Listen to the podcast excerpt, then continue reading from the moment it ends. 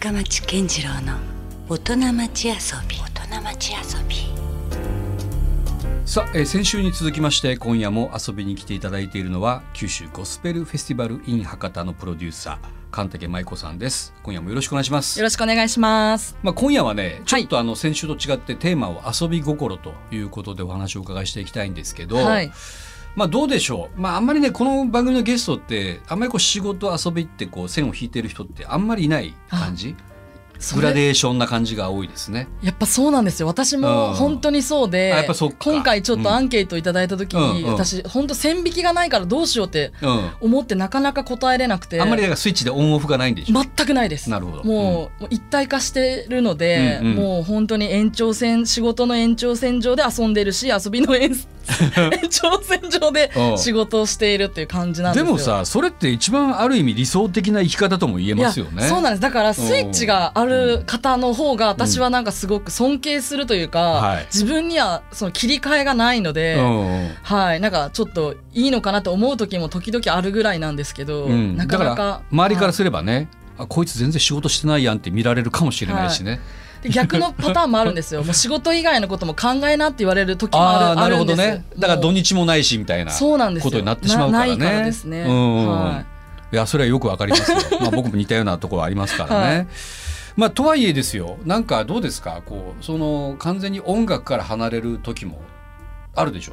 い、うん日常の中においては。そうですね、うん。ちょっとはちょい離れぐらいかもしちょいれないです。離れぐらいか。まあまあうん。僕もそうですけどね。完全に離れきることはないけども。はいはい。なんかどんなとこに興味あります？そういうなった時に。やっぱりこう旅行が大好きなので、はいはい。特にコロナ禍前までは、うん。あのアメリカのニューヨークがうん。すごく大好きで、なるほど。毎年必ずうん。本当に日本で300日ぐらい働いて、うん。向こうにあの1か月ぐらい行くみたいな、ちょっと1か月減りましたけど、まあ、1か月はこっちで休養を取ったとして、はい、残りの1か月はもうアメリカで過ごすぐらいのそれってやっぱりニューヨークとかでで言うとやっぱりゴスペル旅みたいになるんですか？そうですね。あの、教会とかの礼拝にも参加したり、うん。ワークショップにも行ったり、うんあとやっぱりブロードウェイとか、ああ舞台をね、はい。はい。あとライブブハウスとかのセッションとかこう企画行ったりとか。うん。うんありますし、うん。あとはやっぱりこう空気感がうん。やっぱりこう日本とは違うので、うん。まあ、あの私をこう生で見たことある方分かると思うんですけど、まずサイズ感で私溶け込めるんですよニューヨークに行くと。アメリカンやもんね。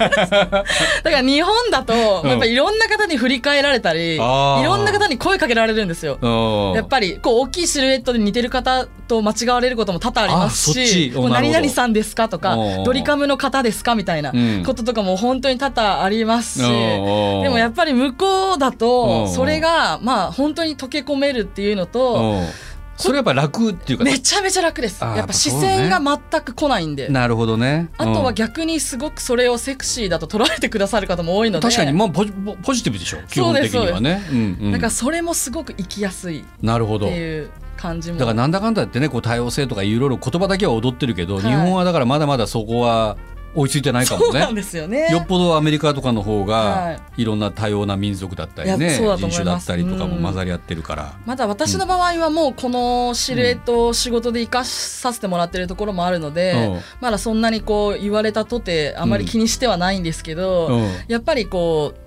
うなんだろうなやっぱりこう息苦しさみたいなものが全くないかと言われれば、まあ、多少はちょっとある部分もあるので、うんアメリカとかに行くと、うん。なんかやっぱり解放された気持ちにちょっとなる,、なるほどね。っていうのはすごくあるかもしれないです。なんかその専門的なことで言うとやっぱその体がさ大きいと、はい。よりこう声が響くというかそういうとこってあるよね。どうなんでしょうね。やっぱり多少はうん。あるのかもしれないです。うん、やっぱその体が共鳴するというか、はい。そういうところは絶対あるから、うん。それどうなんですか？あのそれをあえてだから自分に貸してる感じもあるの。よりいい声が出るようにちゃんと体はね、はいしっかりこのくらいをキープしようとか、はい。そんなこと思ったりするそこまで考えてないです。自然とそうなったみもたいな。うやっぱ博多のこの美味しいものに囲まれた結果だと思います。まあね。やっぱ美味しいもんね。食べるとねそうなるんやろうけど、はい。まあ一石二鳥じゃない。でそうなんですよ。ね。はい。マイナスはないよね。歌うことに関してもね。あないですね、うんうん。それはやっぱりなんかこう、うん。いろんなこうなんていうんですかね。そのそれこそ門増俊樹さん、師匠なんですけど、とかあの、うん。吉田美奈子さんとかも私大好きで、うんうん。あのよく拝見させていただくんですけど、はい。会う方に、うんうん。あなた絶対痩せちゃダメよってすごい言われるんで。むしろねそこはキープしてくれと。はい、うんなのでまあ健康では5つ、うん。まあちょっと知るあの一つのこうまあポイントとしては、ね。健康には気を そうです。使いながら。はい、そうですね。なんでまあ、うん。その旅行でこう息抜きしながらまた福岡に戻ってきてお仕事頑張ろうっていうこうのがやっぱりこう自分の中でのこう楽しみというか、うん。またこう旅の楽しみがまた食べ物っていうのもあるけどね。そうですね。いよいよだからはい。そこは避けれないというか、うん。うん。やっぱりあと誰も知らない場所に行くっていうのがすごくすごく楽しくて福岡に大好きだから、まあ、うん。私もずっといるので、うん。うん。やっぱり知り合いにこう会うことが、まあ、深町さんと比べ物にならないと思いますけど、はいいやいやいや、うん。もうすごく多いから、うん。私ニューヨーク行く時もマンハッタンとかじゃなくて、うん。ブルックリンとかは今ちょっとまた発展してるんですけど、うん。ブシュウィックとか、はいはい。ちょっと奥の方とかに、うん。えーまだ45年前とかは日本人がほとんどいなかったんで、そそういったところにアパートを借りて、アパートまで借りて？あそうですそうです。割とじゃあロングステイというか。そうですね3週間ぐらいは行くのでででもそういう時の出会いも面白くて、うん。借りたアパートのオーナーさんがたまたま日本人で、うん。向こうでエンジニアをされてた方だったりとかしてそこからこうまた話が盛り上がったり、おーまあ、別の部屋に来られてた方が、うん。あの古着屋さんで買い付けに来られてたとか、アメリカでスタイリストしてるとか、うん。そういう方とこう同じこうシェアハウスみたいなところに泊まるとまた出会いがあってあいいですね。ごく面白いです。うん、だからそこじゃないとそういうとこじゃないと出会えないような人と結構出会えたりするしね。そうなんですよ。うん。であのちょっと私人見知りなんですよ。あなそうなんですか？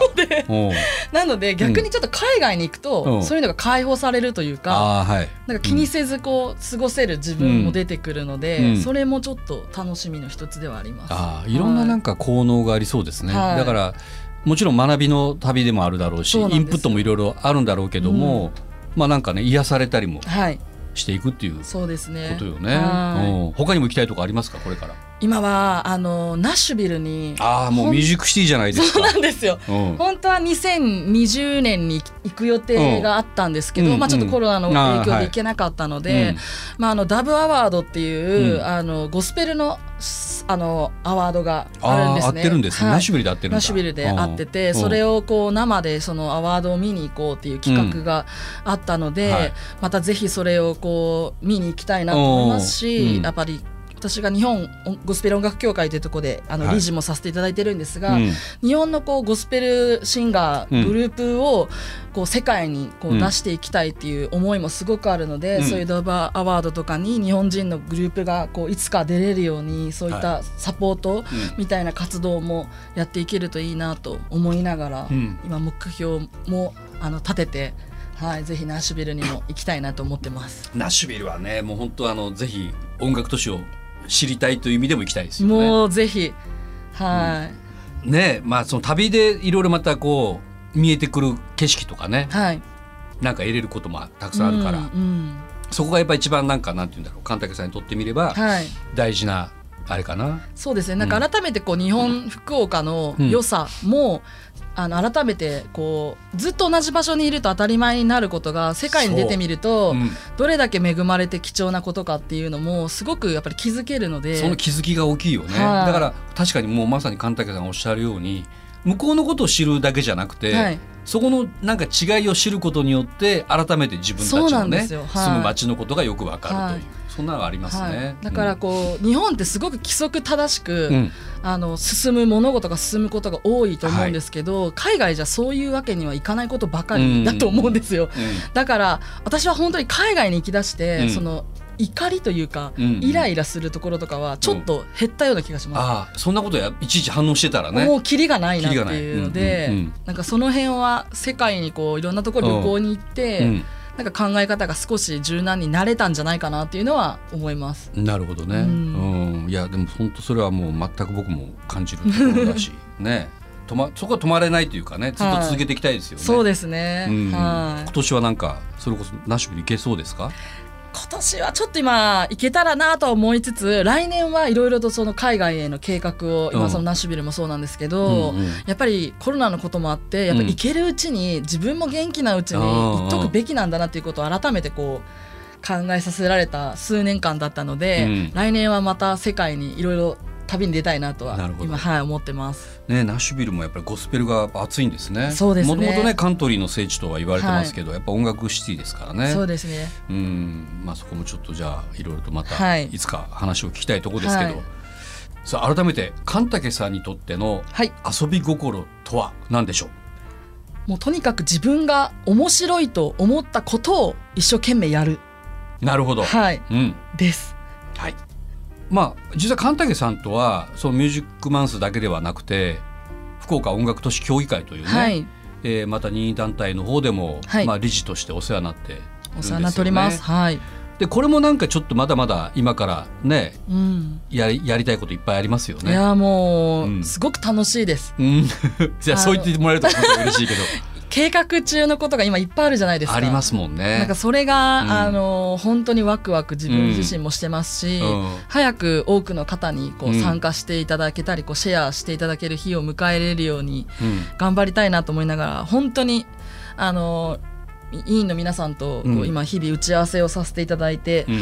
本当私なんかまだまだなのでやっぱり深松さんはじめ多くのこうもうその道のプロフェッショナルの皆さんとお仕事できるのがすごく刺激になってます。神武さんはね僕は思うんですけどやっぱね何が素晴らしいかってノリがいい。本当ですか、うん。あのねやっぱその音楽やってるからかもしれないけど、はい。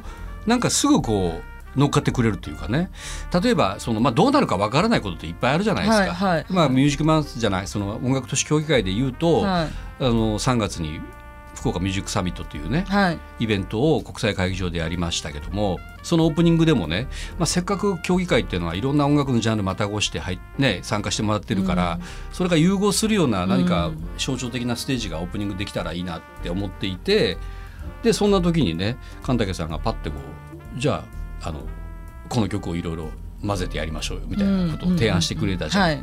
でああいうのもなんかすごくねやっぱ実際できてよかったなと思って。でゴスペルとロックとはい。筑前ピュアがね、はいはい。混ざり合うビートゴーズオンというね、はい。あのコロナ禍で作ったチャリティーソングのパフォーマンスがはい、あったり、うん、なんかねあのそれだけじゃなくてなんかなんだっけあのいろいろその競技会としてもまだまだあのやりましたよね。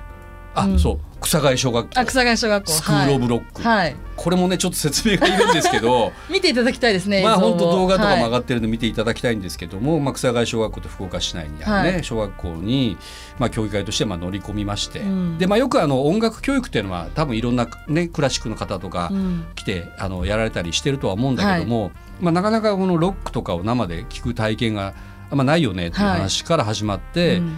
でそこでいろいろまあ松隈健太君とかね、はいにも入ってもらって、で神武さんは主に歌の方の指導をね、はい。子供たちにしてくださったりとかしてあれも面白かったですね。面白かったです、うんうん。やっぱりこう一つ一つのイベントをこう作り上げていく中でのこうやっぱなんて言うんだろうな。やっぱ自分ではそこまで届けなかったなっていうアイディアとかがやっぱり一人で考えるわけじゃないので、うんうん。あの深町さん松隈さんからいろんなこうアイデアが出てくるので、うん。そういういうこうアイデアに本当にああすごいなってこう、うん。あのいい意味で落ち込むというか、ああはあそこまでいけなかったなって思えるのが楽しいです。いやマジで？落ち込んでるような雰囲気はいやいや全くなくて。めちゃめちゃ思ってますよ。私あうんのまあミュージックマンスの方でもう。んあの PR 動画が上がってるのうんでぜひ見ていたあの今聞いてくださってる方に見ていただきたいんですけど、うんうん。深町さんが、うん。もう早く若手のイベント作ってくるやつ出てこいよって俺は思ってるんだっていううん。あるじゃないですか、でやっぱ私たちはクソーと思いながら、うん。出てったるわと思うんですけ うん。どやっぱりそういういやもう出てきてるし。いやいやいやいややっぱりでもやっぱそういう会議の中で皆さんのそういううん。諸先輩方のはい。なんかもう深町さんたちはおっしゃってるわけですよ。いや、うん。俺らはもういいんだと、うん次の世代出てこいよってうん思ってるんだぜってうん。言ってくださってるんですよ。うこっちもクソ分かった出てあるわと思ってるけど、うんやっぱいざそういう物事を作り上げていく中で、うん。自分たちには出せない意見をやっぱり先輩方はおっしゃるんで、そういう時にクーってやっぱ思うああそ そっち？ああそうなんだ。だからそれがすごい楽しいです。ああなるほど。はい、うんうんうん。やっぱそういう意見を聞ける環境に入れるってことが本当に幸せだと思いますし、あのなんだろうな、うん、なんかそれが悔しいと思える環境がめちゃめちゃ今楽しいんですよ。なるほど。いやもう全然僕の中では強力な同志を得てる感じですよ。いやいやいやなんか全然。振ったらもう倍以上で返してくれる感じ心頼もしいというか心強いというかね。とんでもないですなんかだからうんうん本当にやっぱそういう環境にいいいさせていただけるうちは本当に全部吸収して、やっぱ私もこの福岡がやっぱ大好きなんですよ。うんうんうんなんかやっぱり若い頃とか特にうん。なんで東京行かないのとか、やっぱ東京がどうのってうんはい。おっしゃるこ、あの声かけかけい。ただくことすごく多くて、うんうん。音楽やってるとね、はい、特に。でも、うん。私東京ももちろん大好きなんですよ、うん。でニューヨークが好きなように、うん。でもやっぱそれ以上に福岡が好きだから、うん。やっぱりそういった都会であることも全部吸収して福岡に還元したいって、福岡なりの形であのーなんだろうな、うん。再現したいというか、うんあったものを作り上げたいっていうふうに思ってるので、なんか深町さんたちとそういうはい。音楽都市協議会はじめ、い、ろんなところでこうお仕事させていただけてるのがうんもうなんかこのコロナ禍で一番嬉しかったことですやっぱり。うん。いやもう本当そこの福岡音楽シーンを、まあ、主要メンバーの一人ですよ。いやいやいやいやいやいやいやとんでもない。いなんでもうしかも次世代。をなんかその牽引してもらいたいうん一人なんで、うん。ね。頑張ります。あまあまあ別にプレッシャーかけるつもりは全くないけどいやいやいやいや。もう今のまんまでもね。はい。全然それを続けていってもらえれば、うん。もうそうかなとは思ってはいるので、うん。安心してますけど。いやいや頑張ります。いやでもどうですか？神竹さん個人としてはこれからこんなことがしたいとか、はい。そういうのってあります？やっぱりこう私自身が音楽と出会って、うん。まあゴスペルもそうなんですけど、うん。あのシンプルにこうなんでしょうねこう本当に私はこう先生もさせていただいてるんですけど、うん。そっか。うんうん。あのこうもちろんなんて言うんでしょうね素晴らしうん。いシンガーを育てる、そういった意味でのこうなんていうんですかねうん。歌の先生の役割ってあると思うんですけど、うん。私はなんかそこに重きをあまり置いてなくて、うん。音楽を通して少しでも、うん。なんか今日一日楽しかったなって、うんうん。また明日も頑張ろうってうん。なんか思ってもらえるような、うん。こう音楽の、えー教室といいますか、うん。そういった指導ができればなってちょっと思ってて、まあ、今ちょっと計画してるのが、うんうん。まあ、あのその皆さんの生活にこう入り込んだ、うん。あの音楽教室っていうものをちょっと作りたいと思ってて、はいはい。まあ、あの具体的に言うと、うん。食事付きのうん。音楽教室、おー。食ってすごくリンクすると思うんですよ。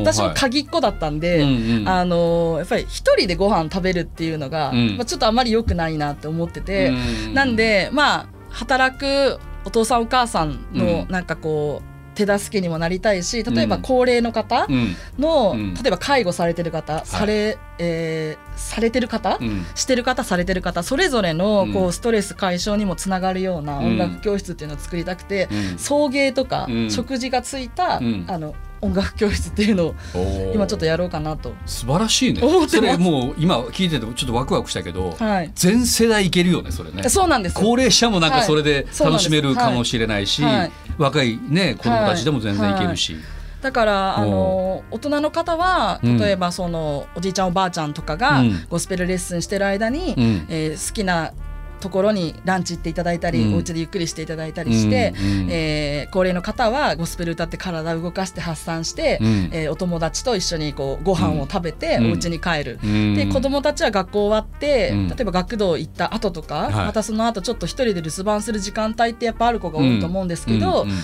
あ、ゴスペルレッスンをして、うん。その後みんなでご飯食べて、うん。お家に帰るうん。っていう風なうん。ものができるといいなと思いますし、まあ、社会人私も独身だからこそ思いつくんですけど、うん。もう自分のためにご飯作るのなんか何一つ楽しくないし。美味しくないんですよ。それを共有した方がやっぱそうなんです。うんうんただ誰かと一緒にご飯をワイワイ食べて、うん。なんかそれだけで多分楽しいと思うので,、うんうんうんでご飯食べて歌ってすっきりして帰るみたいなうん。ものができればなと思って、はいいやそれってすごく良くてなんかありそうでないですよねそんなね。そうですね。そこをこインクルードした教室なんてはい。聞いたことないですねあんまり。なのでこう子ども食堂の活動のもうちょっと規模を拡大したうん版といいますか、はい。今ちょっとそういう感じで準備をいろいろ進めてて。なんかカンタキハウスができたらいいね。そうなんです。実は、ね私のセカンド、まあ、うん。これが今一つの目標なんですけど、うん。その次ってやっぱあこう老犬施設といいますか、うんうん。うんみんなの対の住処を作るっていう役割が。お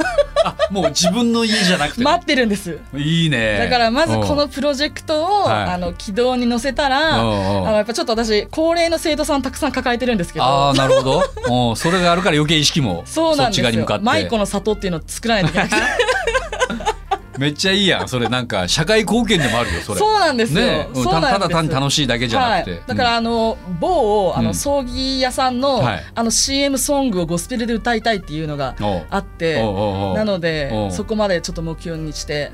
なるほど、はい。もうあの墓場まで。そうそこす。楽しく、もう、ねでもできるよね。みんなで今ちょっとそういう話をしてて、うんやっぱりこう結婚式とかでよくこう、習い事のお友達が歌うってパフォーマンスあるじゃないですか、うん。それをやっぱお葬式でもやっぱやるというかどう見送るか見送られるかっていうお話が結構よく出いてくるようにもな本ってきて。当そうなんですよ。だから僕ニューオーリンズのお葬式とか見ててそうなんです。さはい。もう音楽で楽しくマーチングでね送るじゃないですか。聖者の行進ああいいいなってやっぱ思うもんね、はい。はいうん。だからゴスペルやってる方は、はい。その辺こうリンクさせる方がすごく多いので、うんなんか自分のが亡くなった時はこの曲で見送ってほしいとかあるよね。あるんですよ。なんでそういったところもなんかこう共有しながら、うん明るくこう年を重ねていけるといいなと思いながら、うん。そういう場所を作りたいなと思ってます。いいね。だからはいゴスペルきっかけでもうその人生そうですみたいなそうですものがねそうです。はい。なんか見えてくるというか。ちょっとでもシェアできると誰かと関わってるって思えるだけで、うん。多分ちょっと明日へのこう糧になるというかうん。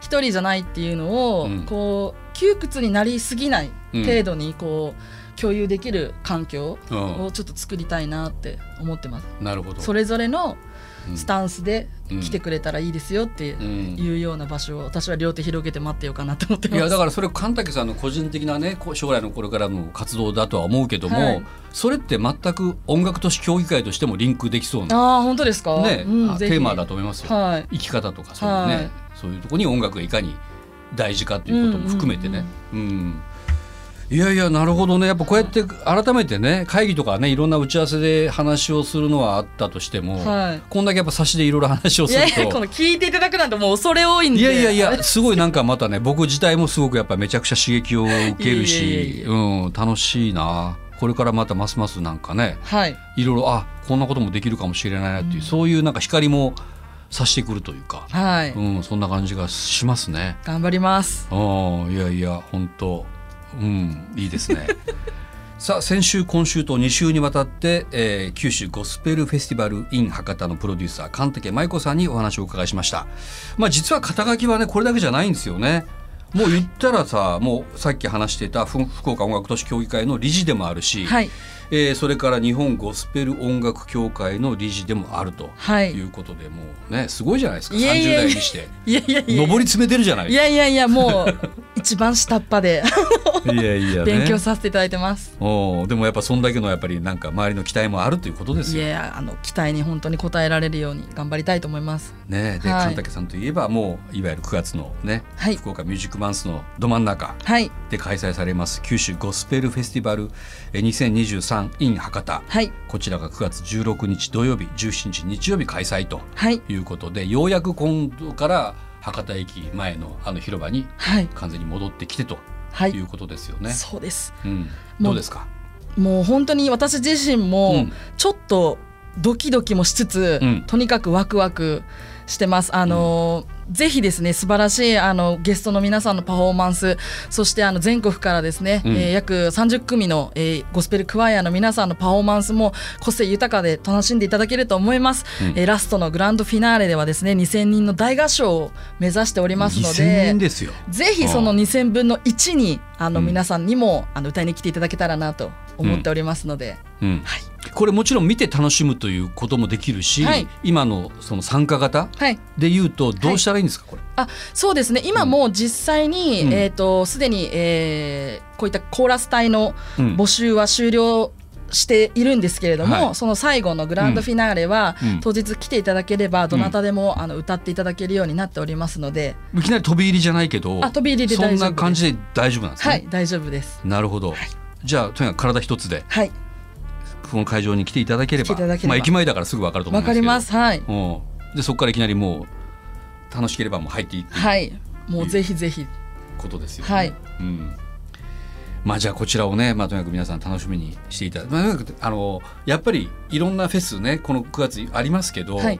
ゴスペルのすごいところはもうあの参加できるとうん。いうところだと思いますよ。そうですね、うん。はい。そこで一緒にもう歌いながら鳥肌はい。味わってほしいなと思はいい、ます、もうみんなすごくテンションマックスでワイワイしてますので、うん。なんか恥ずかしいとか誰と知り合いだとか友達がとか全然関係ない空気感なんですよ。なんか没入できる感じをね、はい。埋没できるというか。心配なさらずお一人でもうんうんうん。どうぞお気軽にお越しいただければなと、うん。はい思います。はいということでぜひ皆さんね楽しみにしていただきたいと思います、はいまあ、詳しい情報はですねその他ホームページやあと SNS 等でも、えーチェックいただけると分かるかなと思ってますので、ねよろしくお願いしますお願いします。じゃあとにかく福岡ミュージックシティのね、はいえー活動も含めて、はいいろいろとまたこれからもよろしくよろしくお願いしますお。願いします。ということで先週今,、えー今週とねゲストは、えー九州ゴスペルフェスティバル in 博多のプロデューサー神竹舞子さんでした。どうもありがとうございました。今日実は誕生日だったので本当に最高のプレゼントになりました。今頃言わんでよ。7月27日誕生日。そうなんですよ。すごいタイミングで。もうだからもう本当にこんな日に深町さんとお話できるなんて夢のようで最高のプレゼントでした。しまった完全に手ぶらです私。ありがとうございますい。やいやそんなおめでとうございます。はいということでね、はいえーハッピーバースデー。ありがとうございます。神竹舞子さんでした。ありがとうございましたありがとう。ございました。Love FM Podcast. ラブ f m のホームページではポッドキャストを配信中スマートフォンやオーディオプレイヤーを使えばいつでもどこでもラブ f m が楽しめます LoveFM.co.jp にアクセスしてくださいね Love FM Podcast.